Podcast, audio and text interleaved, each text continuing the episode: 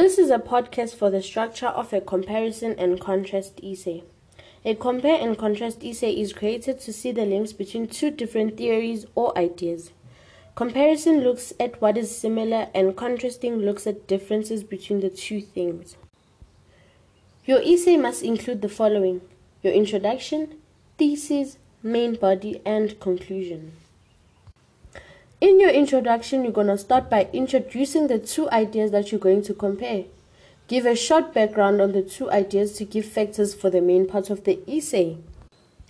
Your thesis will be your impression. Are they more similar than you thought, or are they different than a person would normally think? Your thesis should come after your introduction. And then the main body.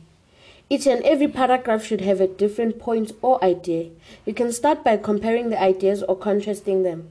Just a reminder to make sure that each point is backed up with facts or relevant research. In your conclusion, you're going to support your thesis by drawing your main points together. So, how are you going to write your essay?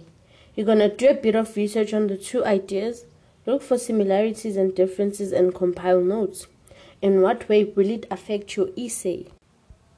Create your thesis statement. Are your topics similar or different than you thought? Is it surprising? Use your research and findings to come up with a good statement. Write an outline. Use the essay structure to write your outline. Write all the main points that you need. Write your essay. Use the structure that you created and give yourself time to prepare and write.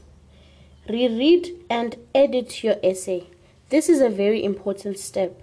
And do not forget, the presentation of your essay is important.